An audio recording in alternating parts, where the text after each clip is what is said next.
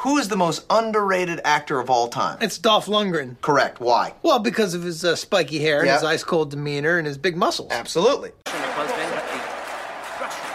must break you. Welcome to I Must Break This podcast. This is the Fan Podcast, celebrating the cinematic career of action legend Dolph Lundgren. Hello and welcome back to I Must Break This Podcast, the fan podcast that discusses and reviews the films of action superstar Dolph Lundgren. Today we're discussing the 2003 action thriller Detention. In this one, Lundgren goes back to school as Sam Decker, a high school teacher who leads a group of rebellious students against a team of evil drug runners who've entered the school after hours to stash stolen contraband. Bravo leader to strike command. Target acquisition is confirmed. Strike is a go. Repeat, strike is a go.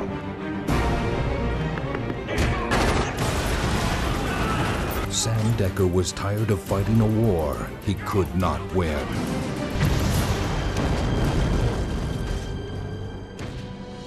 So he came home to make a difference. A high school. Who would ever suspect a high school? It's perfect.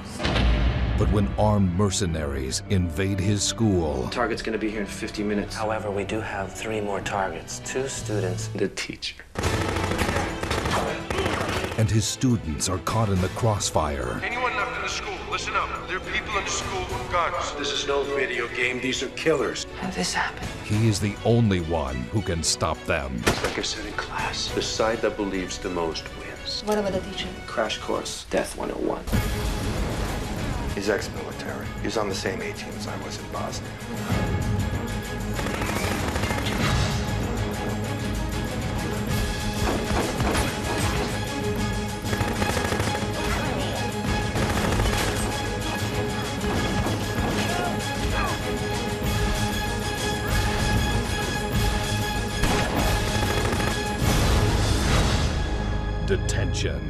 I'm your host, Sean, and joining me to chat this film today is my buddy, neighbor, and major cinephile, Nathan Burt, from his personal blog, Cerebration on Celluloid. Nathan, thank you so much for agreeing to this one, man. Thank you for having me here. I, I'm glad to be here. Well, and uh, I was going to ask you here in a minute um, regarding your uh, experience with uh, Mr. Dolph Lundgren over the years, but we should probably uh, let uh, listeners and everybody know that um, I kind of handpicked you for this one, uh, primarily based on the fact that uh, uh, you and I have experience in the education field. Is is all I'll say for that one. So I figured that uh, out, out of all the films on uh, on Lundgren's CV, I thought this would be the the most fun for for you and I to discuss. Yeah. yeah. And to be honest, I know very little about, as as a cinephile, I, I have to admit, I, I know little about him and his background and the movies that he's been in. So, um, if for if for nothing else, it was a fun movie to be able to watch, uh, just to be able to get to know him a little bit more as as an actor. I, I, I don't know that it's necessarily emblematic of the work that he does in general, but uh, it, yeah, Oh no, this is this is far from being his best, but it is also, I would say, um, it, it, it's a step above what he had been doing prior. And before we get into this, I thought it'd be uh, kind of humorous. Um, as you were watching this film, you were texting me, uh, uh, you know, w- watching it, and I wrote down a few of your text messages because I just thought they were pretty hilarious and uh, and pretty humorous. Um, and so these are just a few sampling. Um, one, I like the corny direct to video music. Two, I like that as a teacher, his shirt is unbuttoned halfway down his chest. Three, what is this tunnel going to? Four, this stupid pink haired girl just shot Dolph about 50 times and he was protecting himself with whatever shield he had, and she never thought to shoot below the chest. She just wasted all of her bullets. Uh, the next one, what does the bad guy, or excuse me, why does the bad guy have nail polish? Apparently, anyone who breaks gender norms must be villainous. Why would a school have red lights in their lighting system? And my personal favorite, it is completely illogical that this guy would A, quit and not give two weeks notice, and B, accept a detention session if he was planning on quitting with no notice. So yeah, I, I mean, it's it's all. I mean, the the movie the movie is is silly, and the movie has the bad sense not to realize how completely silly it actually is and to take itself seriously. And I think that had it gone for broke with just being a ridiculous film and and accepting its kind of preposterous nature and uh, then then it would have been it would have been more fun. It was still fun to pick apart regardless, but um, those were just some of the some of the many uh, nonsensical thoughts I had as I was watching the film. Well, and you've seen much worse. I mean, you're you're a uh, you're a fan of the uh, of the horror genre, so um, it, it's probably fair to say that uh, this is probably not the worst you've seen. I imagine. No, not even not even remotely close. It's it's um, you know, if if it's I don't know if this is bad or not, but I think the worst thing you can say about the movie is that it's um, it's not bad enough to be rememberable or memorable.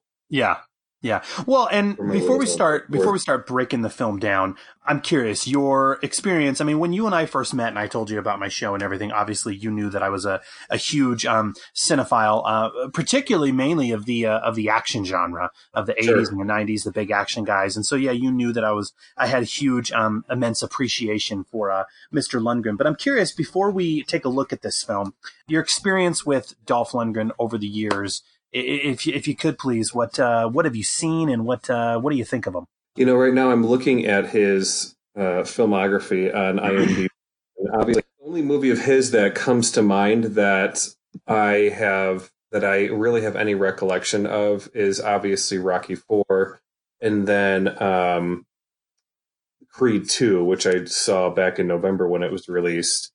Everything else, I mean, some of these titles look familiar to me, but the only other movie of his that I think I've actually seen is Johnny Mnemonic, which, but I saw that back when first came out on VHS, so it's been over 20 years. And I, I truly, I don't have, I just, I don't have any. And you know, I take that back. I take that back. I have seen the three Expendables movies. Um, yeah, and I, I think you might have borrowed those from me. Actually, did, yeah. So I saw the first. I saw the first one in theaters, back in whatever whenever that came out 2011 or 2010 and um, then i borrowed the, the last two from you. But yeah i mean i'm i'm i, I feel kind of like a poser with this. I, I, I really just don't have i don't have a nearly as an extensive knowledge of background of his filmography as you do well uh, you know, when we're looking at this particular film, um, there's a couple things that we need to uh, to establish first of all. So, like I said earlier, uh, this particular film came after a string of especially embarrassing films in Lundgren's filmography, and you have not seen these, but I, I would I would encourage you to um, maybe take a glance at them. Uh, you know, obviously you can borrow them from me, but they are all readily available on a combination of Amazon Prime and Tubi TV. Um, but the films that Lundgren did prior to this one were The Last Warrior, Agent Red, Hidden Agenda, and these were all films where, you know, granted he was playing new types of characters, but the films were all just meh. You know, um, with regard to Detention, this one I, I will say while it is ridiculous and, you know, let's face it, pretty stupid in, in many parts, uh, it does scale things back a bit. And it has a relatively accomplished and experienced director at the helm. Sure. Um, so I, I would say that it is successfully working with with what it's got. Um, the director of this film is the uh, uh, I wouldn't really call him the great, but he is an accomplished uh, guy who's uh, at the helm of this. Uh, Sidney J. Furie, yeah. who uh, took on previous films such as The Entity and Iron Eagle one and two. Um, he also did Superman four, which that's a whole other story right there. And so I will say, you know, all of those films are not necessarily the biggest budgeted films but these are all movies that are all at least somewhat coherent. And so I will say, uh, one of one of the things this film has going for it is it does have someone who knows how to direct a film behind the camera, and I would say that's one of its one of its small merits. Yeah, you know, it's really interesting. I was looking at Furie's filmography while as I was watching Detention and going through some stuff and thinking about Superman 4 for instance. I know that Superman 4 gets a bad rap and by all by all means it's a terrible movie, but I actually I still like it. I still like it um and I never saw that movie growing up as a child, so I don't have nostalgia to blame for it. I don't have kind of the blinders of growing up watching something, knowing that um, it's bad, but still loving it because of the memories that it brings me. I, um, yeah, you can't defend Superman 4 on really on any level, especially when you compare it to the first two movies, but even the third one, which is my favorite movie of that entire series, and I should be drummed out of any sort of film criticism circle for saying that, but the um, Superman 4 has kind of a an innocent dopiness to it that's kind of infectious as you watch it. But um, when you look back at some of his some of his other movies, um, the one that really that really sticks out to me that's really just kind of this um, this uh, right angle to the rest of every mo- to other movies that he's made is this movie from 1972 called Lady Sings the Blues with Diana Ross, which is this um, really fascinating look at the life of Billie Holiday. And uh, oh, interesting.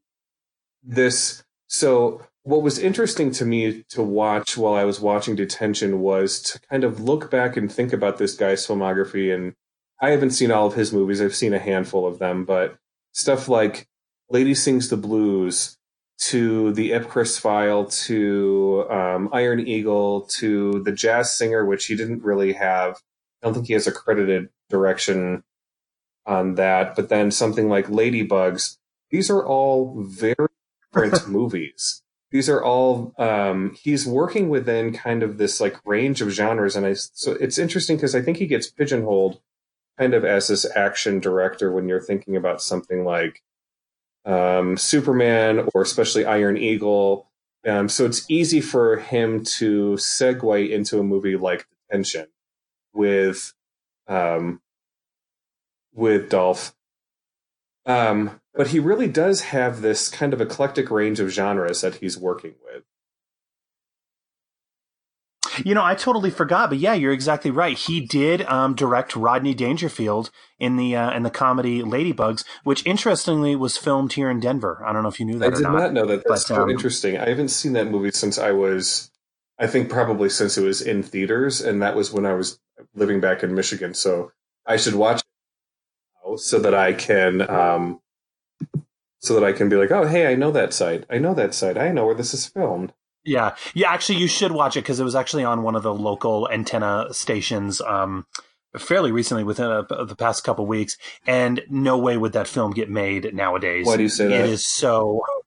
Um, d- just the content, the whole idea of uh, him dressing up his stepson as a girl to, and a lot of the jokes that they play are they're wildly inappropriate to where I don't think they would play as well uh, today, considering our uh, sensibilities and everything um, nowadays. But you know, it's it's interesting to to kind of look at as an artifact of uh, what was deemed uh, comical and funny back in the early '90s. I mean, I again, I haven't seen it in, since '92, so it's been 27 years since I saw that movie. But I, I mean, I remember thinking it was funny at the time.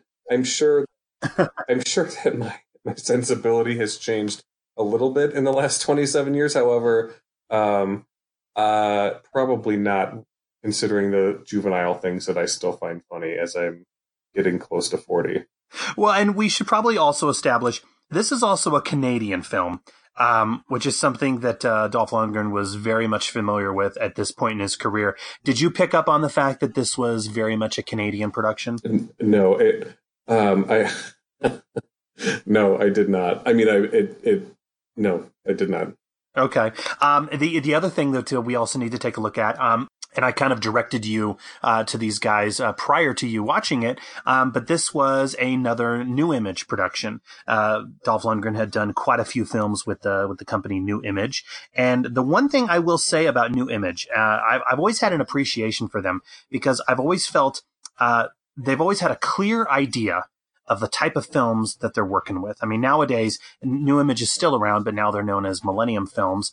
Um, but they are still churning out the same types of films uh, 20 plus years later. I mean, for example, if you look at, I know you saw it yesterday, but the latest Rambo movie Yeah. and the, uh, the Olympus Has Fallen franchise, I mean, it's really cool to see. I mean, we talked about this the other day, I know, uh, briefly over the phone, but, um, Cannon Films, I mean, that pretty much Nu Image, millennium, however you want to refer to them, but they were born out of a few of the guys who were working from, uh, who were working for Cannon Studios. And then when Cannon Studios folded, um, Avi Lerner and Boaz Davidson, they formed their own company. And so it's really kind of cool, you know, just looking at them because in a sense, Cannon Films is still very much alive in, in a sense, but, uh, they're being much wiser with, uh, with their, you know, with their dollars and, you know, the type of films that they're producing. But it's, it's kind of crazy if Cannon Films was still alive today, which in a sense, like I said, they kind of are. Um, these are the type of films that they're getting, and we're still getting them into this today.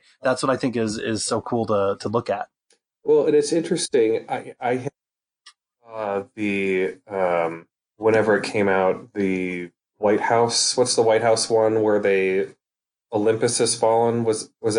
Olympus has fallen. Yeah. yeah, and then it was London has fallen, and then the one that's currently in theaters, uh, Angel has fallen. Yeah. So I mean, I saw Olympus has fallen, which is the only of the, I guess, fallen series, if that's what you want to call it, that I've seen. Um, and it's um, kind of interestingly enough, like in the same vein as Detention. It's just kind of got this had this kind of a, a, a dopey quality to it that Yeah, you you can't really help but take seriously.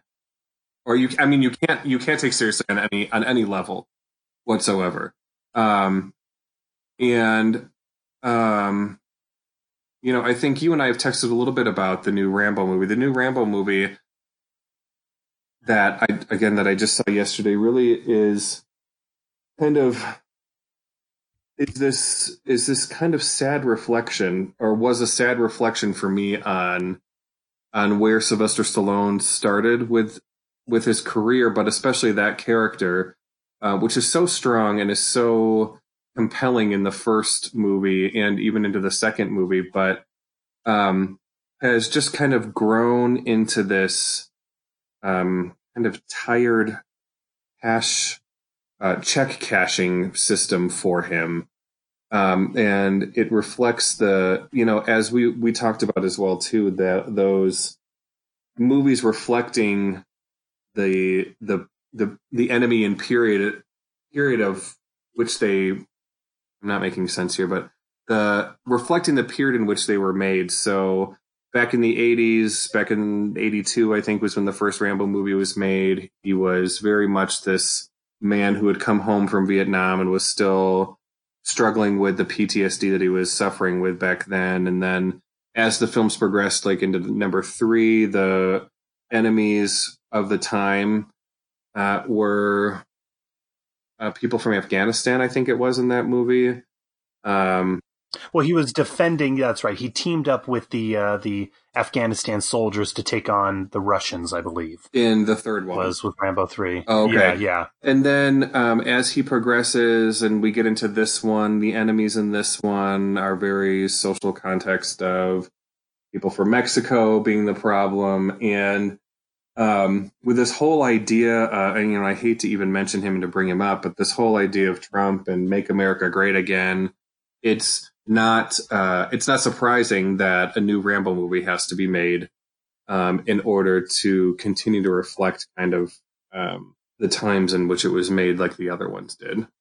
Well, and that's one of the things about Millennium Films, um, which is very much like their predecessor, Cannon Films. I mean, th- th- this is a production company. They've never really been the most politically correct um, studio to, to to put out films. And going back to Detention, looking at Detention, I will say, um, I don't think this is the most politically correct film either. There are a few things that we're going to be getting into with this film that I kind of look at. I'm kind of like, boy, I don't. I, I don't know if uh, I don't know if that would play well today. I personally, I don't even think this uh, film would get made today. You know, due to many of the uh, many of the events. But um, you know, this is uh, let's face it. I think at the time this was made, this was Lundgren's attempt at a Die Hard film. I mean, I don't know if you saw some of those parallels. Uh, it, it's a shame that he couldn't uh, have found a better Die Hard knockoff script. I mean, that you know, the the whole idea of uh, you know those Die Hard knockoff type movies, those had come out, you know, by the dozens in the uh, throughout the '90s, late '90s, early 2000s. We had Passenger 57 and Sudden Death and Under Siege. It's kind of difficult that apparently Lundgren had the uh, the short straw drawn and got this one, but um, yeah, this is Lundgren's attempt at a uh, at a Die Hard film at the time. Well, for sure. I mean, Die Hard proved. I you know I don't even know that Die Hard was really all that um, original in its in its own conceit, but it's still a movie that is emulated and mimicked over and over and over again throughout the years. And that being said, I love Die Hard, but so the fact that this is kind of a knockoff of a knockoff really isn't really isn't all that that surprising to me. The fact, though, that the budget really shows with this, chintziness really shows with this, is really um, gets problematic when you start thinking about how it becomes a knockoff because there's really just only so much that there's really just only so much you can do, especially given the location and the where the where the movie takes place. Right, right. Well, I mean, and if the film opens, I mean, you know, we, we can just take a look at it right now. Yeah, the film opens in Bosnia 10 years prior. I think that's what it is. It's 10 years prior, where, uh, it's it's really kind of they, they just kind of squeeze this in and it's very clear why they're doing it but lundgren he's uh, what the leader of a special forces team and they're sent in to eliminate a terrorist target uh, lundgren sees that the target is using a group of children as hostages. So he decides to change the plans and he refuses to shoot the terrorists and instead chooses to uh, rescue the, the, the children hostages. And you know he's able to successfully get all of the hostages, but he is unable to rescue one right. who a soldier takes. And uh, this this soldier and this child are blown up in an airstrike. And what this does, I mean, we've seen this type of archetype done how many times in films. But what this is doing, this gives us the quote unquote hero with a tragic past archetype. You know, the hero with a sad, failed mission years prior. And we're hoping that by the end of the film, his character will be redeemed, which is really kind of ironic and sad considering he has a few casualties that are under his command uh, in, in this film as well. And I guess in his second mission, right? Right.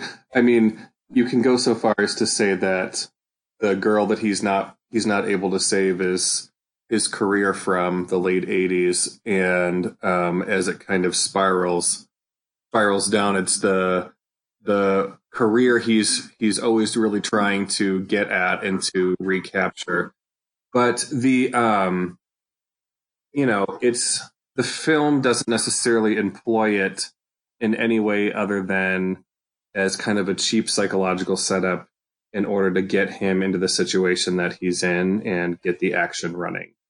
Right. Well, and once we once we pick up with uh, with Lundgren once again, um, you know, what we also get, this being a Dolph Lundgren film, is uh, Lundgren riding into work on a motorcycle. And uh, uh, Dolph is now a teacher. He's so he's no longer a, a, special forces soldier. So he's now a high school teacher.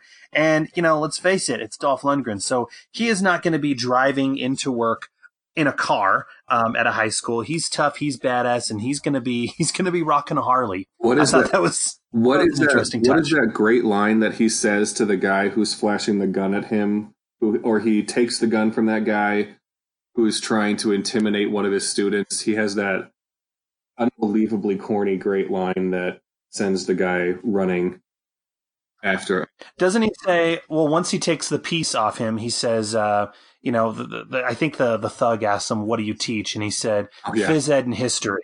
Yes. And he says, "This is phys ed," and he punches the guy in the stomach, and he says, "In your history." Yeah. So there you go. I mean, it's it's it's outstanding. It's outstanding, right?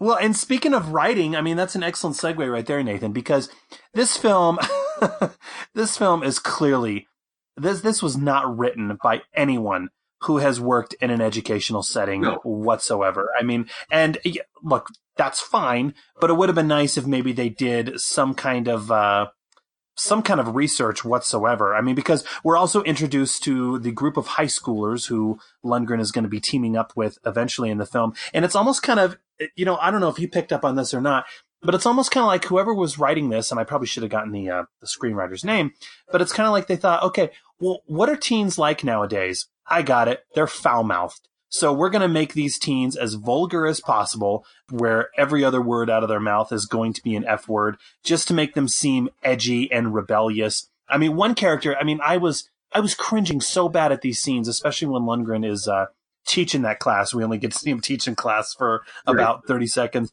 But one character who's especially grating shouts, uh, who gives a shit about history? Just shouts that in class. I mean, I, you know, not only, I know I'm kind of rambling here, but this just offended me so much to where I'm thinking, okay, obviously this isn't written by anyone who knows a classroom or even a, a modern day school whatsoever, but we're supposed to like these kids and not one of them is likable at all. No. So, and if your characters are unlikable, then it's going to be difficult going along the journey of the film, in my opinion. There, there's nothing that is endearing about any of them. I think that the um, mere fact that the girl is pregnant or the mere fact that one of the boys is in a wheelchair is supposed to be the the idea that or is supposed to lead us to the idea that we're supposed to care about them. But you need right. you need a lot more than than that in order to care about anything that happens. Yeah i mean i just i spent most of i spent most of the movie um, anxiously awaiting many of those main characters to die, and um, sadly, sadly, not many of them do. Well, I mean, and it's pretty much it's trying to be Breakfast Club, and I, I get that sure. Breakfast Club for as as being a uh, such a classic, you know, film that uh, that many love. I mean, let's face it. What it also does is it pretty much takes you know each a stereotype from every single clique and puts them in a room together. But you know, that's also that also has John Hughes and his wonderful writing, and that makes it work. But what this film is doing, it's doing that same thing. I mean, you get a Breakfast Club esque crew of students. You get um, so when we see it, it's four students who are in detention. Uh, we get two rebellious, foul mouthed students. You get a pregnant teen. Um, you get the father to this this teen's uh, unborn child. Um, you also get the uh, the young uh, attractive gal who was staying after school to kind of dabble in some illicit substances and they also get a uh, young teen who's in a wheelchair i mean it's just like i said it's it's really ridiculous and absurd yeah it, it's it's it's a terrible movie i uh I, I can't I can't say I mean really can't say any more than that. It's it's a terrible movie. There's no thought behind it. There's no narrative impetus for anything. There's no explanation for what these people are doing and why. The at the beginning of the movie, there's or not, after the prologue in Bosnia, there's there's really interesting. There's some really interesting ways that the camera work and the director kind of set up this idea of school and especially this kind of school as as prison um, which isn't necessarily um, a new idea, but it's at least something that would be that is kind of interesting that this movie starts to kind of dabble in. The way that the camera set up outside behind the fence in some shots, um, the way that the security guard has this very clearly um, modeled after um, like a security station within a prison, and that he is in in this building, and there are there was a point at the beginning of the movie where I started to think to myself, well, you know, maybe this will have some sort of interesting commentary to make on the connections between um, between prison and school. Because let's face it as teachers we both know that um, children often see see school in that way as dramatic as that might sound but no no, I was wrong. No, no. Again, this is a Millennium or a Nu Image production, Nathan. So we're not going to get a whole lot of uh, a whole lot of intelligence there. Uh, but what's interesting, the one thing I want to throw out that I thought was just hilarious is they put in the pregnant teen in the film just to add some dramatic tension because surprise, surprise, she's on the verge of giving birth. Sure. you know, I, I mean, if you were, I, I know this is a difficult question to answer, but if you were a pregnant teen and you were in your ninth month of pregnancy, would you go to detention?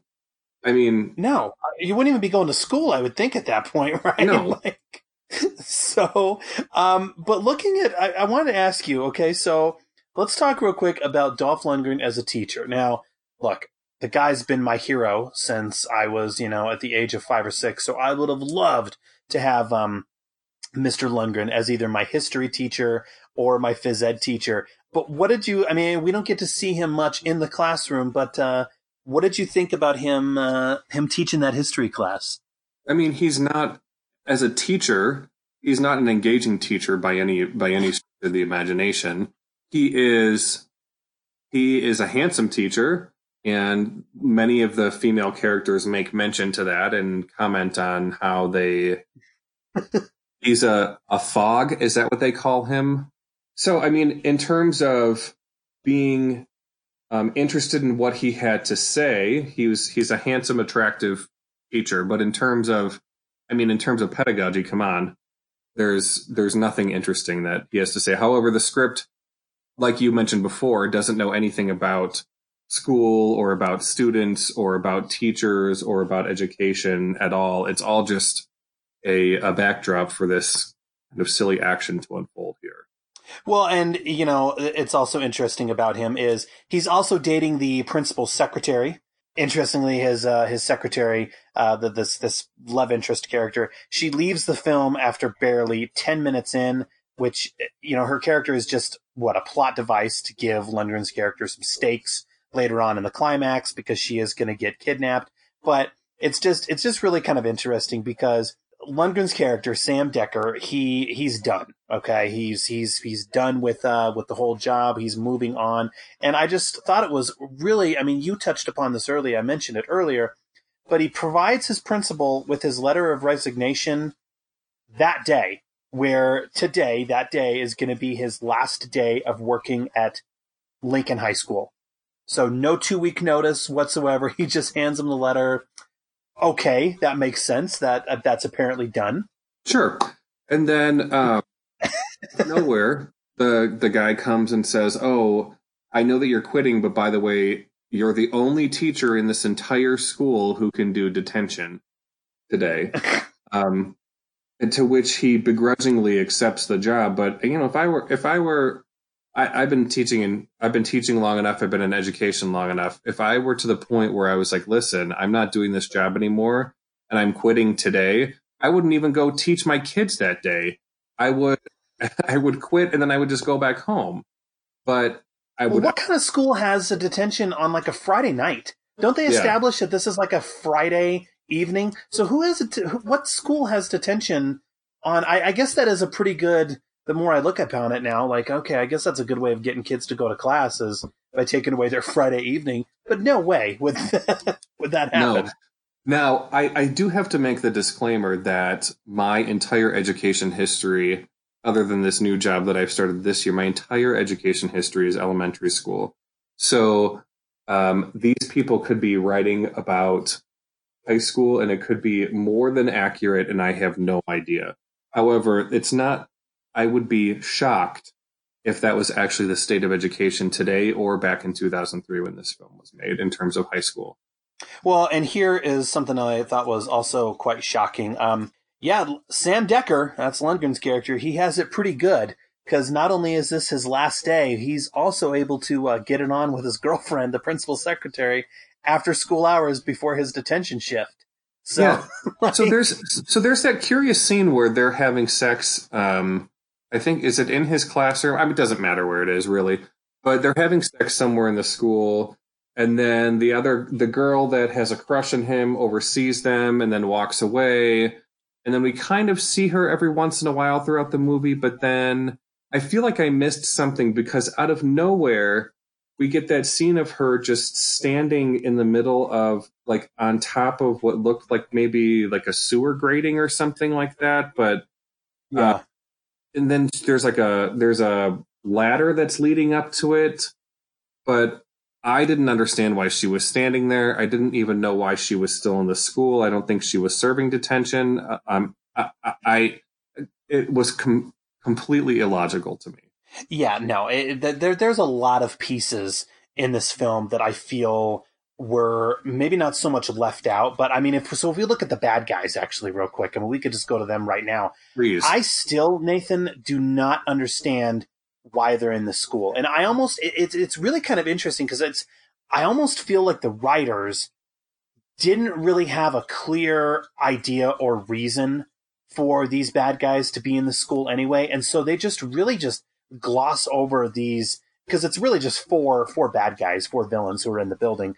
Um, but they just gloss over their entire motive and their reason for being in the school after hours real quickly. I literally had to go online and read a few synopses of this to to you know understand it. But I mean, did did you were you a little unclear as to why um, the flamboyant Chester Lamb that's the uh, that's the the main villain here why he his girlfriend and these other two Hungarians are in the school after hours?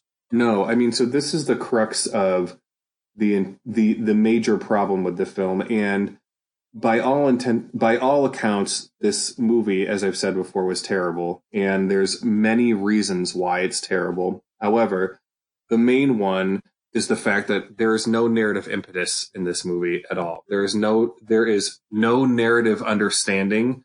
There is no clear narrative thread as to why any of this should happen. So I, te- I taught for years a film club after school, which was really just for students to put together how movies were made. And I broke it up into um, all these different aspects of filmmaking, and they would take notes and they would learn about the aspects of filmmaking, and then they would um, watch a movie that I thought would um, hopefully, if not best exemplify, like be a great example of this. Now, that being said, the first movie I showed them every year was was um, Ernest Scared Stupid. I get it. It's not a great movie. I understand that.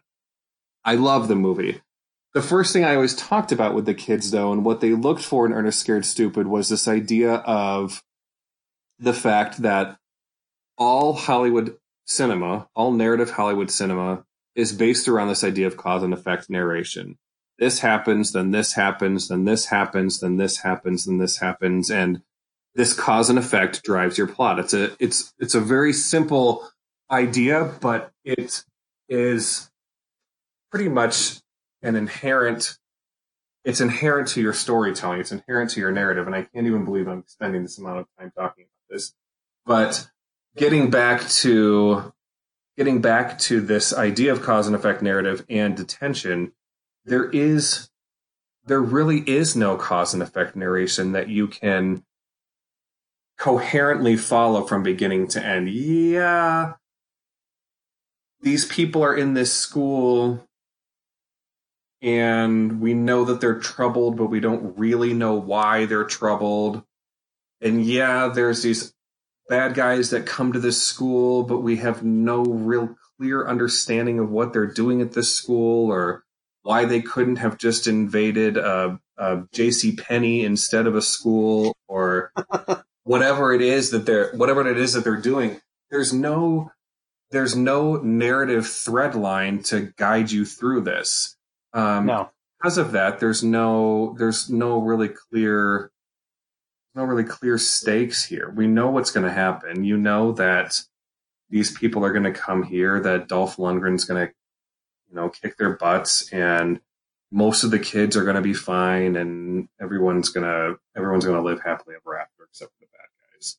Well, you know, I honestly think that the, when this film was in production, I honestly feel that everybody behind the scenes of this one was pretty much intrigued and sold the film on the idea of Dolph Lundgren is a teacher.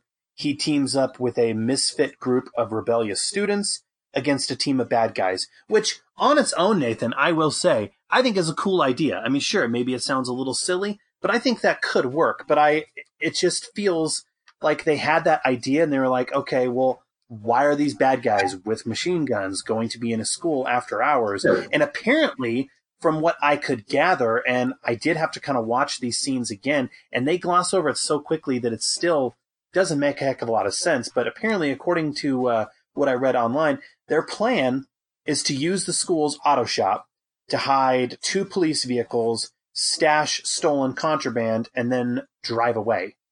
But that, I mean, but if, if call me crazy, but if that's their plan, there's no reason for them to be stalking the halls like they are in, in the for, No. for the hour that they're in the building. You know? Stay in, stay in the auto shop. Uh, yeah, exactly.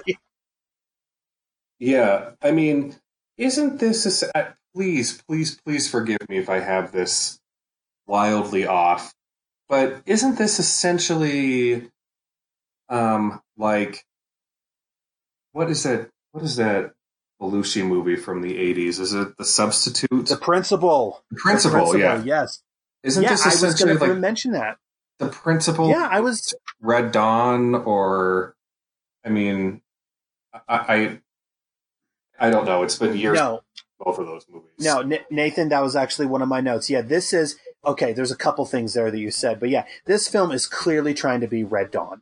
I mean, that is Right. extremely obvious. It's trying Okay. to be Red Dawn, but for the next era. Um, and also, let's face it, with the Canadian production values and the locale, the big problem with this, I honestly feel, is that, in my opinion, even in 2003, I think the film came way too late. I mean, because I don't know if you picked up on this or not, but the whole premise and the conceit feels extremely dated. Um, in fact, I, from the little research that I did on the film, um, I guess the the script actually had been shopped around and dates back to uh, 1993. Um, and so I think if it was made back then, maybe it would have worked. But um, yeah, it just feels really, really dated. And it's also, you know, it's interesting too because yeah, you mentioned uh, uh, the principal with uh, with Belushi, which by the way I love. That is such such a great movie. Um, and then there's the substitute with uh, Tom Berenger. Did you have a chance to check out the substitute by chance? I have not seen the substitute. It has somehow escaped me all these years. you know, so the substitute is I would actually put the principal above um, above the substitute. You know, what's interesting about the principal is considering that that film came out in the '80s, it still plays really, really well. I mean, it is it is still a really rock solid film. Substitute is okay, um, but yeah, this is kind of trying to be along those same lines, but it just doesn't work. It doesn't. You know, the the villains within it are uh, are problematic, um, as we've discussed already. But yeah, it is nothing like uh, the principal or the substitute. Even even you know. Even Dangerous Minds, I would say, is is better than this. And Dangerous Minds really does not have the uh, the full on action that this one does, but it's really kind of trying to hit a lot hit a lot of those same themes that Dangerous Minds did of you know an inner city school and kids talking foul, you know what I mean? But it's just it it doesn't uh, have that same um that same kind of punch that those other Well, films did. And the you know, and the teacher that's going to come in and save them all. You've got especially the the white teacher that's going to come in and save them all. I mean, this dates back well into the 50s. Or, I mean, it even dates back into if you want to get into maybe Goodbye, Mr. Chips from the 1930s, or if you want to get into the Asphalt Jungle, or no, I'm sorry, not the Asphalt Jungle, the Blackboard Jungle, and from the 50s. And um, you mentioned Dangerous Minds, but there's stuff like Stand and Deliver. There's um, Freedom Writers with Hilary Swank from the mid 2000 or mid first century of the 2000s. Um, One eight seven with Samuel L. Jackson. Exactly right. There's this is Yeah. a it's a you know it's it's so interesting. Hollywood has this great way of of you know partitioning or or, or positioning, excuse me, teachers as these these saints. Um, and people go see these movies over and over and over and over again. Dangerous Main, Dangerous Minds made gobs of money. Stand and Deliver made tons of money. And you know, these are supposed to be these inspirational to serve with love. These, I mean, these are supposed to be these inspirational movies that people, that people see and, oh, we, we love teachers and we love how inspirational they are. But then we get back into the real world and we still treat, treat, treat teachers like complete crap. And, um, they're the worst people on the planet and they, they get summers off and et cetera, et cetera, et cetera, et cetera. You know, you know all the complaints. Right, right. Well, I mean, and going back to the villains real quick, I just I I we we have to take a look at these villains real fast. Okay, so the main the head the head bad guy again, his name is Chester Lamb. He's played by uh, Alex Karzis. Um, the only other film I've seen him in is he actually stars in Lundgren's next film um, that I'll be covering, obviously called Direct Action, which oddly enough, Nathan also was directed by Sidney J. Furie. Hmm. Um, but that's that's a whole other story. Um, but the the actors all playing the villains in this film are just overacting, you know, completely, almost as if you know it's interesting because it's almost as if they were told by the direction to quote unquote act evil or act bad. And so I kind of had a theory as I was watching this. I don't know if you would agree with this or not, but I kind of wonder, okay, again, Sidney Furie is a guy who has been around the block, directed kind of few films. I wonder if he saw the writing on the wall, he saw what they were working with, and he almost decided to play many of these scenes as a parody. I mean, what do you think about that? Well, it's possible. I just don't know that the. I don't think that the movie has the good sense to make fun of itself. And to. if the movie had made fun of itself, or if it if it acknowledged how how silly the whole concept is, then I could kind of accept that about this. You know, this Alex Karzis guy who plays the Chester Lamb character, I was I was intrigued by him as an actor for for at least a little bit of the movie. He is he has a presence on the screen, and I think he's an interesting he's an interesting look to him. But you're right, he's so over the top, and he's so he's so ridiculous and so absurd that it's hard to really he's not scary there's nothing to fear about him he's not all that particularly violent which i mean I, that seems like a strange complaint and i don't I, I don't mean to come off sounding that way but he his character is not necessarily written as compellingly as i think he would like to play and I think he brings a lot more to that movie than what is necessarily written there on the page. Interesting. Yeah, because I mean, he has this bleached blonde hair, and um, you kind of mentioned it already, but uh, when we first meet him, he's uh, painting his nails at the very beginning. Uh, then, if you look at his girlfriend, his girlfriend's name is Gloria. She's wearing this uh, extremely loud pink wig for Uh-huh. reasons I really don't understand. And then they also have these embarrassing pet names for each other. I, I, I don't know. I'd like to look at the script. Well, maybe not, but I'm just wondering how much of this was uh, was their idea and how much of it was on paper. Well, it's you know, it's I, I already you you mentioned that I already mentioned the idea that oh, this guy paints his nails. He's he's breaking gender norms. He obviously must be the bad guy. But then you look at the girl with the pink wig on, and um, you know, it's clear that she's the she's the bad girl because her hair is a wild color and she's different. And really, I mean, I think that's the level of the screenplay here. That um, we need to somehow physically set these people apart um, from Dolph, which is really interesting because Dolph himself is so, uh, you know, Amazonian. Essentially, he's so tall, right? So so built, and um, he really sets himself apart without needing help from other people. But I think again, the level of the screenplay here is is these people are bad, and you can tell because she's wearing pink hair, and it's it's it's it's an insult, really. Well, and I mean, speaking of wardrobe, one of the other notes that I uh, that I wrote down that I thought was uh, was humorous. Real quick, I'll ask you, what do you think of uh, Dolph's wardrobe in this one? Well, I mean, the fact that it's I, like I mentioned before, the fact that he's wearing this shirt that is unbuttoned halfway down his chest. I don't think any teacher, especially a male teacher, would ever wear that in reality.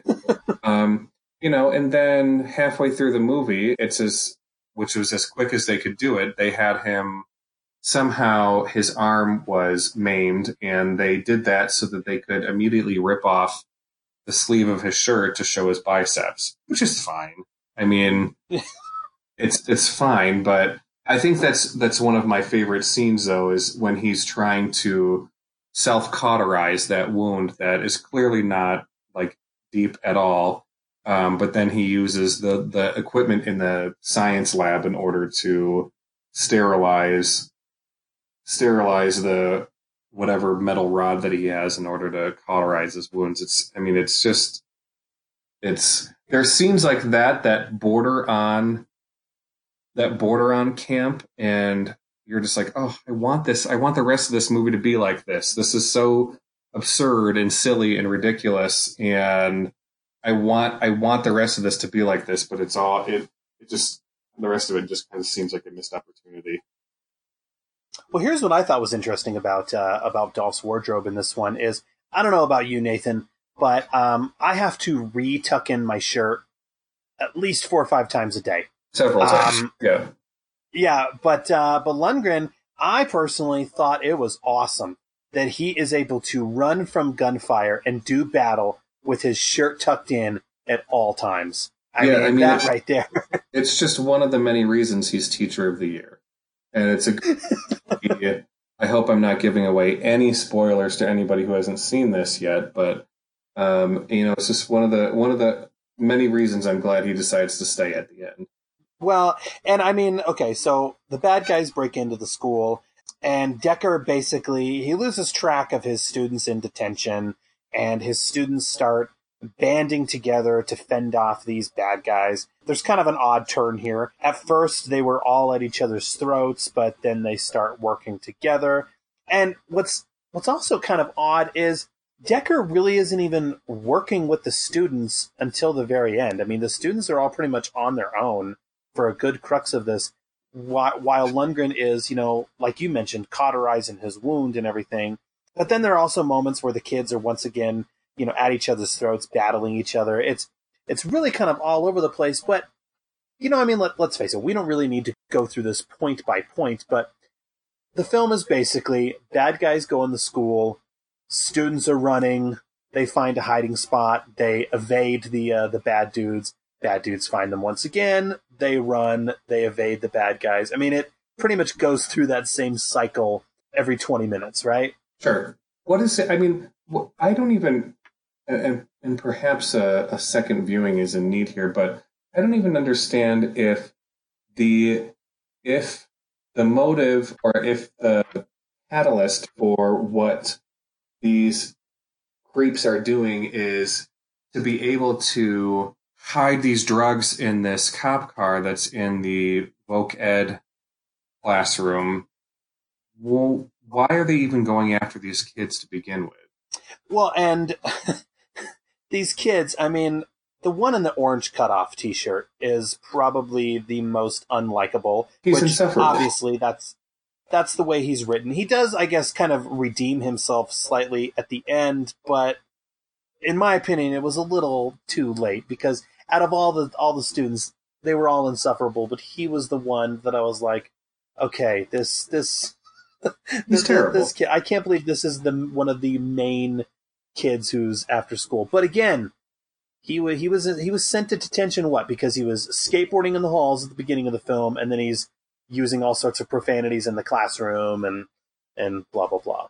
Yeah, and I mean, again, that's kind of the level of of where the screenplay is at. Is that he gets sent to detention because he's riding a skateboard in the hallway. I mean, I just I, I don't even know where to go with that. I don't know what that is for. Because Nathan, this was written by someone who thought, "Hey, how are we going to make our kids rebellious? Well, we're going to make them skateboarders." I mean, that's yeah, and I mean, God, I remember it, I was in high school from ninety five to ninety nine, right in the middle of the heyday of skateboarding culture when movies like Kids were coming out and JNCO jeans were the big things.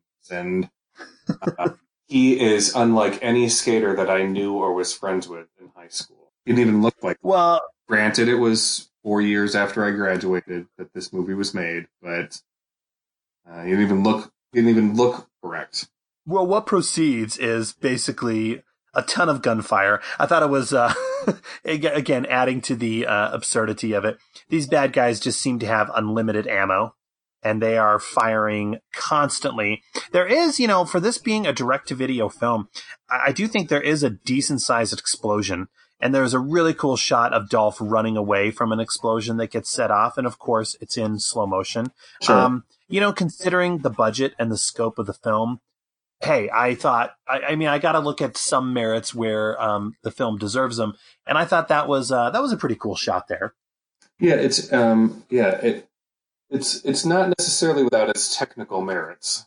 Just because a, film is lousy on the screenplay level doesn't necessarily mean that a, the pyrotechnics don't don't necessarily work for it.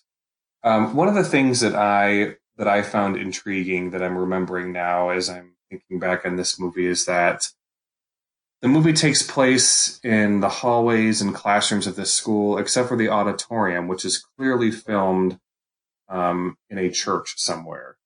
Those right, yeah. They're the auditorium seats are all pews, um, and I just I have in in my entire life with my parents both as teachers, and myself a teacher, and going into now as a coordinator throughout the district that I'm in, going through to all these different schools. I've never ever once seen a school that has pews or seats in an auditorium. Maybe in Canada. Maybe. I mean, we're Possible. forgetting that. Maybe, maybe high schools in Canada, possibly. That's but I true. mean, while this film, while this film uh, was filmed in Canada, they never come right out and say this is Canada. I mean, for all intents and purposes, they are trying desperately to hit the viewer over the head that this is inner city. This is an Right. inner city tough school that is like a prison. So, Right. Um, certainly, I'm sure Canada is not without its without its um, inner cities. However, it's clear that this movie is meant to be set in the United States, and these are supposed to be your typical inner city kids. And uh, it's it's clear that this movie has no concept not only of education but no concept of the inner city or actual struggles that these students go through or or any or and it has no interest in knowing about those things. Well, we get a we do get a turn that is revealed in the film. Um, we do find out we haven't really talked about him, but uh, Sam Decker's buddy from back when he was in Bosnia at the beginning of the film, uh, he's now working as a uh, local police officer. Mhm. We do find out that he is now uh, working with Chester Lamb and his goons. So uh, Lundgren's uh, former I wouldn't even really call him his best buddy, but his former uh, uh, comrade, if you will, colleague, whatever, is a bad guy and is uh, is working with those uh, with with those dudes. I'm not going to say that this took me by surprise, but um, it was interesting that for this film uh, th- that is fairly paint by numbers in terms of its action to have a turn like this. I guess that's not entirely unheard of or or uncommon, but that was that was a uh, unique little twist there. Sure, I, but it begs the question: Why? What's the Uh, yeah, they, they don't answer why at all. They don't answer why, or excuse me, how for that matter. You know, that this this officer got in contact with these bad dudes. I mean, they they don't give us any of that. It's just, I, I, what Dolph needs another obstacle at this point in the film. I don't know. I guess so. And at um, you know, 98 minutes long, it could have been what 95 minutes and gotten rid of that minor subplot, and you wouldn't really have lost. You wouldn't. You wouldn't have lost anything. Um, yeah, and that's again, I hate to I hate to keep coming back to this, but that's the level of this screenplay is at is that it brings it brings in a lot, but it doesn't explain anything, and it doesn't. Um, it's not. It is certainly not a movie that is trying to leave it up to the viewer to decide for herself or himself uh, what to make of this situation or these characters and anything that's happening. Well, one of the best scenes, we do have to take a look real quick and, and talk about one of the best uh, scenes in this film. If I was, I don't know about you, but okay, if, if someone had never seen this film before, which was you prior to your viewing experience, obviously I probably would have shown you a scene with, uh, with Dolph Lundgren. But then the second scene that I would have shown you is the chase scene. This scene is, this is something else. I can't decide if it is intended to be exhilarating or just completely silly, which it is. But yeah, the student in the wheelchair who is also unlikable. We haven't really talked about him yet, but the the the, the kid in the wheelchair, um, the actor, and I did not get the actor's name, but he was in the film uh, Jason X. He was uh, one of the one of the teenagers who who got offed in that particular film. But yeah, he is running by one of, or excuse me, he is being chased by one of the armed uh, Hungarian bad guys, and he is on his wheelchair, and the bad guy decides to get on a motorcycle and chase him through the hallway, and and he is able to outrun the motorcycle. Right. Like what? What is going on here? Well, and then when the guy in the motorcycle crashes into the pool on the wall, there's a in this high school. There's a picture of a dog from Blue's Clues, which doesn't make oh, I didn't notice that. Which doesn't make any sense whatsoever. There's no purpose for that. My my problem with the handicapped character, it has actually has nothing to do with the character itself, even though the character is obnoxiously written. But I don't understand why they they could not have hired somebody who's actually in a wheelchair a that role. There's um it because there's no reason for this this person's this character to be in a wheelchair unless you are actually going to be hiring somebody who is in a wheelchair to play that role. Um, it's it's uh, silly.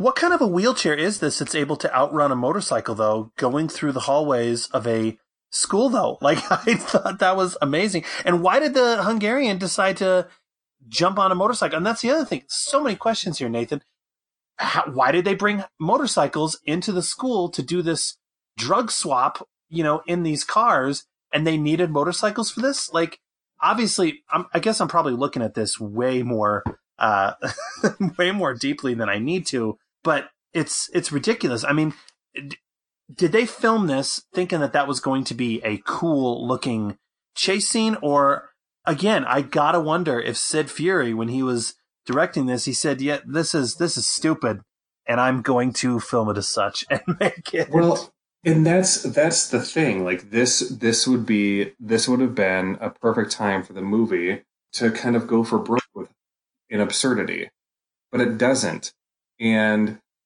that is that's kind of a missed opportunity. I think the the film could have earned back some graces if um if it could have just if it would have just played at the kind of stupid silly level that the screenplay is written but would have just gone for like campy uh, like camp value for instance um, i'm thinking of you know arnold schwarzenegger has all these great lines in his in movies that he does there are these great like one liners that he just tosses off so well and they add a level of kind of corniness to his movies. Like there's that great line in Eraser where he shoots the alligator and says your luggage. I mean, it's completely ridiculous. It's completely absurd in the context of. how about in Commando? How about in Commando when he throws the uh, pipe through uh, through his his adversary and he says, "Let off some steam, Bennett." Yeah, I mean, they're they're great. They're these great lines in the in the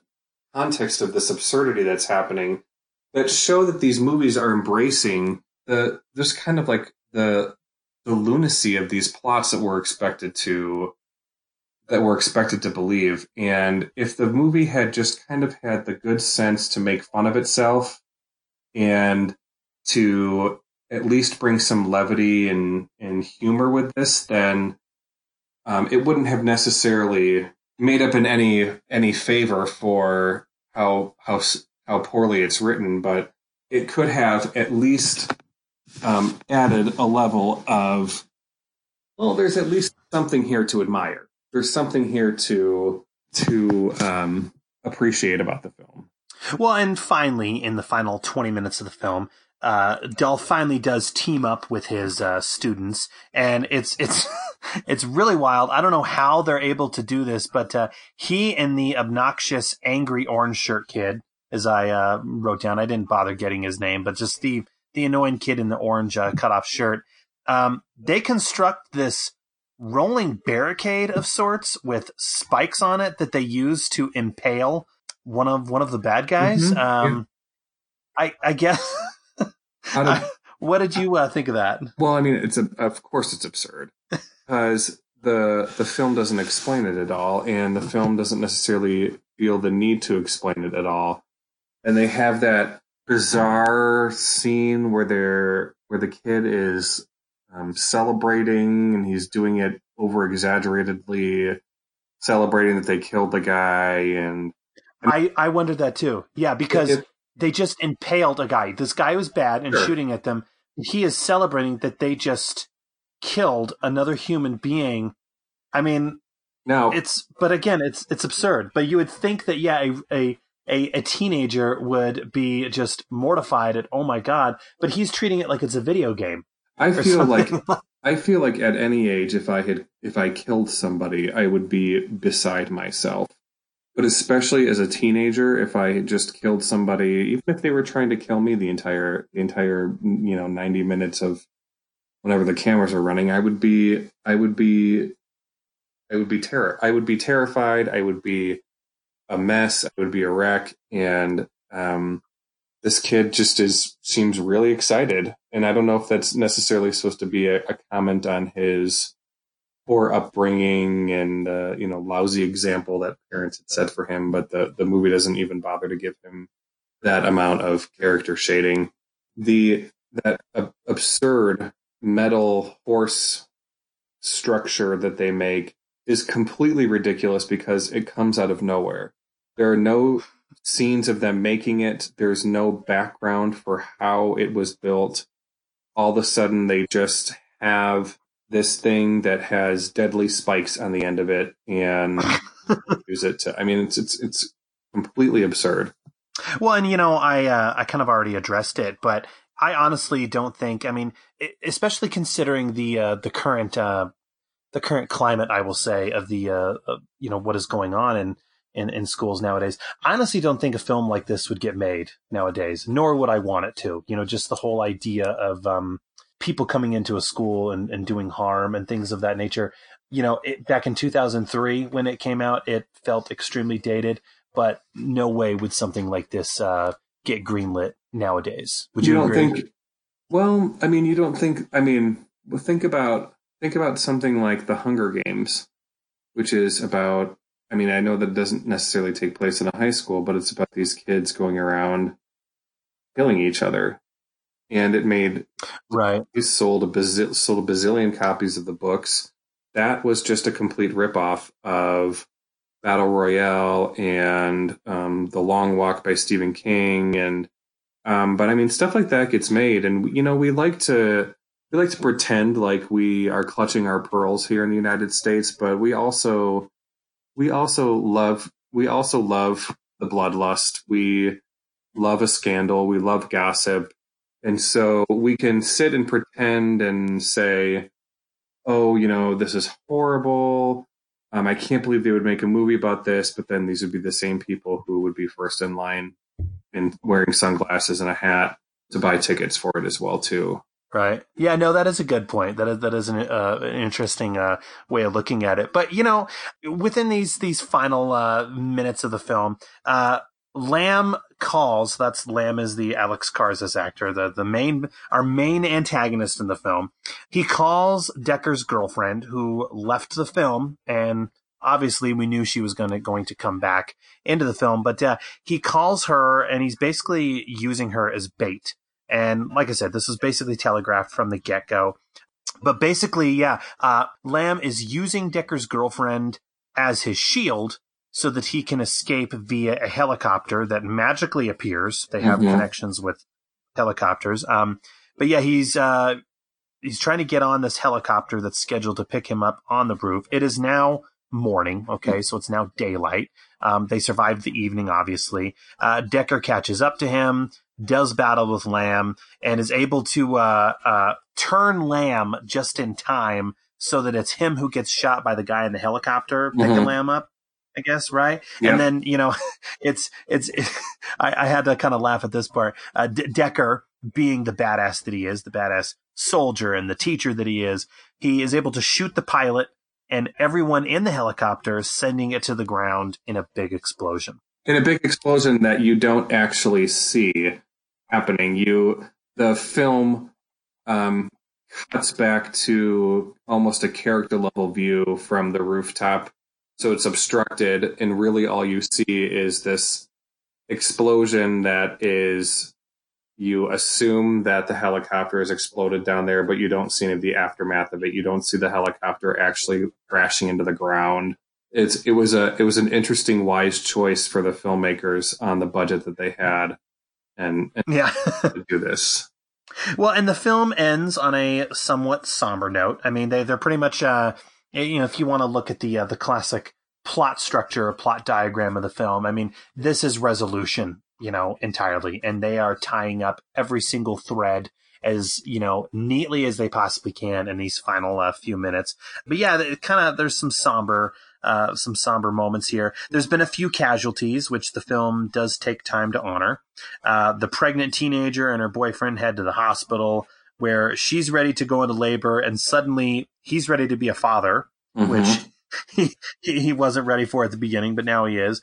The principal, who we saw earlier in the film, is outside of the school. I thought this was uh, kind of odd. He just he just pops back up again. You think being a principal, finding out that your uh, school was, you know, all this mayhem happened the the evening before, he would be a little more panicked. But he's just standing outside of the school, and I thought, you know, look, th- this is Dolph, and Dolph plays it extremely well. But I loved it here. Sam declares, okay, so this is Lundgren's character. He declares to the principal that he is going to report back to work on Monday, thus ignoring his resignation. And the film just ends with some awful soft metal rock music, I would say. Yeah. That's it. Yeah. And um, what the principal was doing at the school on a Saturday morning, I don't know. What he could have done in order to help with that situation that the police were now wrapping up conveniently after everyone was dead, I don't know. Um, it, yeah, and I mean, there's really no other way for that movie to end other than, yeah, it's it's a it's an ending cribbed directly from Kindergarten Cop, right? That I, which I mean, coincidentally, Dolph is in the second one, right? Right. You know, Arnold Schwarzenegger beats the bad guy, is in hospital recovering, and then the movie ends with him back in that super corny um, over dramatic music where he blows the whistles and the kids look up and see that it's him and he's a teacher for life now and you know but that scene works I, I not to interrupt you but as cheesy it is i will still say that that scene works for for being a resolution moment it it it's a uh, it's a very touching moment i i love that movie i absolutely love that movie it is um the whole idea of it shouldn't work, and it does. I think it works largely in part due to Arnold Schwarzenegger. Um, but yeah, no, I, I love that movie, and I think the ending is the ending is a great is a great piece of corn. It's wonderful. Well, and you know, we were talking earlier about the substitute, um, which again, substitute is on uh, Amazon Prime. I highly recommend you tomorrow, Nathan. Um, if you've uh, if you have nothing going on, you should check it out. But yeah, the substitute with Tom Berenger. You know, like I said, it's not great, um, but the film does tackle many of the similar themes that uh, detention does. I will say it does come off a little better. I, again, I, I, still would put principal above the substitute, but um, the thing that I really like about the substitute that maybe they could have done with this one, and obviously maybe they, they couldn't have done it with this one because then it would be copying it. But the thing that's cool about substitute is um, the main threat or the main antagonist. I mean, spoiler. Uh, here, here, I told you to check it out tomorrow, and I'm gonna spoil it, but it's still worth checking out. Uh, but we find out at the end the main threat in the film is the principal uh, of the movie. So the the threat um, that was uh, that Tom Berenger was facing throughout the entire film was actually coming internally within the building. And you know, the principal in the film is played by Ernie Hudson, which who is an imposing intimidating uh, presence in the film. And you know what? It works. You know it, it's it's a little it's a little silly. It's a little absurd sure. But um in the context of that film it works and it uh it comes off as a uh, as a nice twist. It reminds me of a variation of the the call is coming from inside the house theme. Right. I mean it's exactly like that. Um but you know I will say before I have you give your your recommendation, uh, Nathan, I will say this film is. I would say that this film is a interesting launch pad, and it's an interesting pin in Lundgren's entire filmography. I mean, and you you said it earlier. You were looking at his IMDb. The guy has tons of credits to his name, but I would put me personally, I would put a pin on this particular film because we do have this film to thank for Dolph taking on uh, the director role in many of his upcoming films. Basically, um, I don't know if you read up on this or you saw this or not, but basically, during the making of Detention, uh, director Sidney Furie he saw that Dolph was inter- interested in directing himself. Lundgren had done so many films, uh, uh, uh, you know, during his career, and by this point, he was extremely interested in directing. And so, what Sid Furie kind of did, uh, basically, from what I understand, is he took Lundgren under his wing, and he helped show him the ropes uh, when it came to directing. Um, they teamed up once more on Dolph's next film, which is Direct Action, and then they were slated to work together once again on a film called The Defender, but then Furie became ill, so Lundgren stepped up to direct. And so, in a sense, love it, hate it, loathe it, whatever you, however you think about detention, we do have detention to thank for, um, for Dolph's films where he worked as both a director and a star. Because I would say, had it not been for this film and had it not been for his partnership with uh, Sidney Furie, um, I don't know if we would have gotten films such as The Defender or The Russian Specialist, uh, Command Performance, Icarus.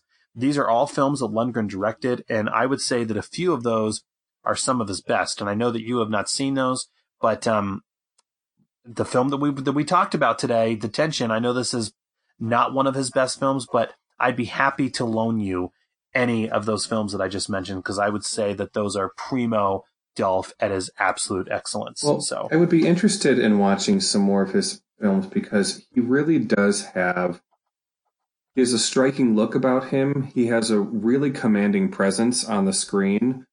He is an interesting person to watch um, and look at on the screen and to kind of see how other people react to him. Um, looking at his filmography, again, I haven't, you know, I haven't even heard of most of these, let alone seen them. But it's, I feel like given the given the right material, he could really, really emerge as a really interesting actor. He was he was compelling, to say the least, in Creed 2. Um, I thought his not only was his character written really well, but it was interesting for him to see, for me to see him kind of pick up that same character again and to have a character that you know most of the people going to see that movie would know and um, would be would want to kind of see how that character has evolved over the years. And he has that presence and he has that command that i think given the right material i don't think the guy's ever going to win any oscars or anything like that but given the right material i think he could really make a really good movie yeah, I, I, would agree. Yeah, I, I, don't, I don't, I don't mean to say that all of his movies are crap or anything like that. Again, I've only seen a handful of them, um, but I think he is, I think he is better than the material that most most people try to give him. And he has, I mean, to his credit, he has made um, some real gems throughout his filmography. I mean, you know, we could when we're when we're done chatting, uh, I'd be happy to go through his filmography and tell you which ones are, are excellent and which ones you could pass and which ones are mediocre. But you know, what's interesting is like any actor, not every film is going to be a, uh, is going to be a home run. Certainly. You know what I mean? And many of the films, again, like any actor, he's going to take on a few roles purely for the paycheck sure. to kind of get financing to do another film or his other pet project. I mean, because at the end of the day, like all actors, but you know, as much as we idolize them and look up to them, this is their job. Just like you and I have our, you know, respective jobs. They're punching a clock and going in and uh, and doing their and doing their job as well. It's probably a, maybe a little more glamorous in, in some respects. But I mean, but um, you know, as a teacher, yeah, you know, as a teacher, some days as a teacher are great, and other days you are watching the clock, waiting for it to end because you can't believe, um, you can't believe what you've done that day. So, oh, especially on a uh, on a Friday evening, if I had to do detention. Oh my god! It was okay. So I, I think I kind of have an idea of where you're going to go with this, but uh, Nathan, does detention get a recommend from you? Not just as a Dolph Lundgren film, but as a film in general. What do you think? Would you recommend this? I would. Um, I would have to say pass on this movie. I apologize. no, I, I there's there's very little that I can that I could point to in this movie that I was like, oh, that's that's pretty interesting. All right, well said. Yeah, that's, that's about you know, it. I'm I, sorry. I will say this. that's okay. You know, I will say this. Uh, the film is ridiculous, and there are plenty of moments where you cannot help but be appalled at how banal the dialogue is, not just from the teenagers, but from the villains themselves. There are many parts in this film that are just utterly embarrassing. Uh, like I said earlier, the entire script and conceit comes way too late and feels like this was something intended for the early 90s, which it was. So I would say if you can go into it knowing all of that, then I think there is some fun to be had here. Um, it's not one of Dolph's better movies, not by a long shot, but it is a fine change of pace for Dolph because for once, you know, again, going back to the previous films that he had done, he does appear somewhat invested here, which can't be said for his previous efforts. I almost think that uh, Sid Furie um, and Dolph saw the script and just said, you know, Dolph hasn't fired a machine gun in quite a while.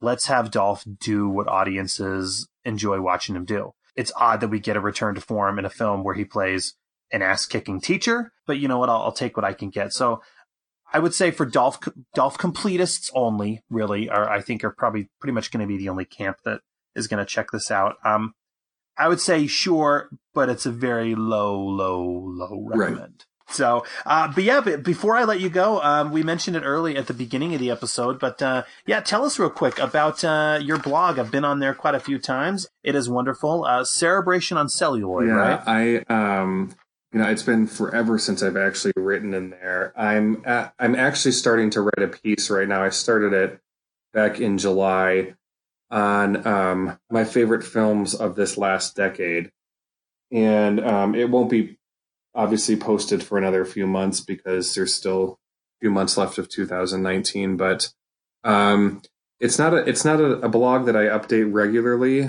um, because life oftentimes gets in the way. But there are there are times where I just feel really compelled to write about a movie, and that's really where I'll where I'll find where I'll where I'll vent that or that or on just my regular Facebook page.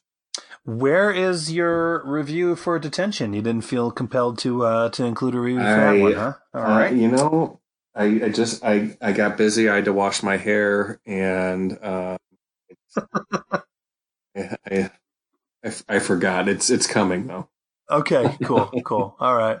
Well, hey, Nathan, uh, thank you very, very much. Um, obviously, we'll be uh, talking again here soon, but um, uh, I do appreciate this. Uh, like I said, I know that this was not um, a film that was at the top of your list, but what's interesting is uh, we should probably also let listeners know you you do log every single film that you've ever seen, and this was I don't remember the exact number, but wasn't this like your four thousand three hundred and ninety third film you 4, ever watched. Is that 4, right? 4,399. That was, was okay. just before 4,400. So it'll have it'll have some sort of distinction for me. But I just saw um, Joker this afternoon, which was 4,408. So in the last, I've nice. seen since I saw Detention, I've seen nine movies. So well, Congratulations! That's uh, that's quite the accomplishment. That. Thank you. so, uh, well, again, Nathan, thank you so so much. I do appreciate it. Uh, to everyone out there who is listening, please feel free to rate and review the show on iTunes, Stitcher, or your podcast app of choice. We always appreciate the reviews. And seeing as how the film Detention ended with the song uh, "Head Down" by the band Phoebo. I've never heard of Phoebo, but um, yeah, the the film detention does end with this particular track. I felt it was only fitting to end the episode with this very track. So, for your listening pleasure, as a sample of the song "Head Down" by Phoebo. Thanks for listening, and I'll see you all next time on I Must Break this podcast.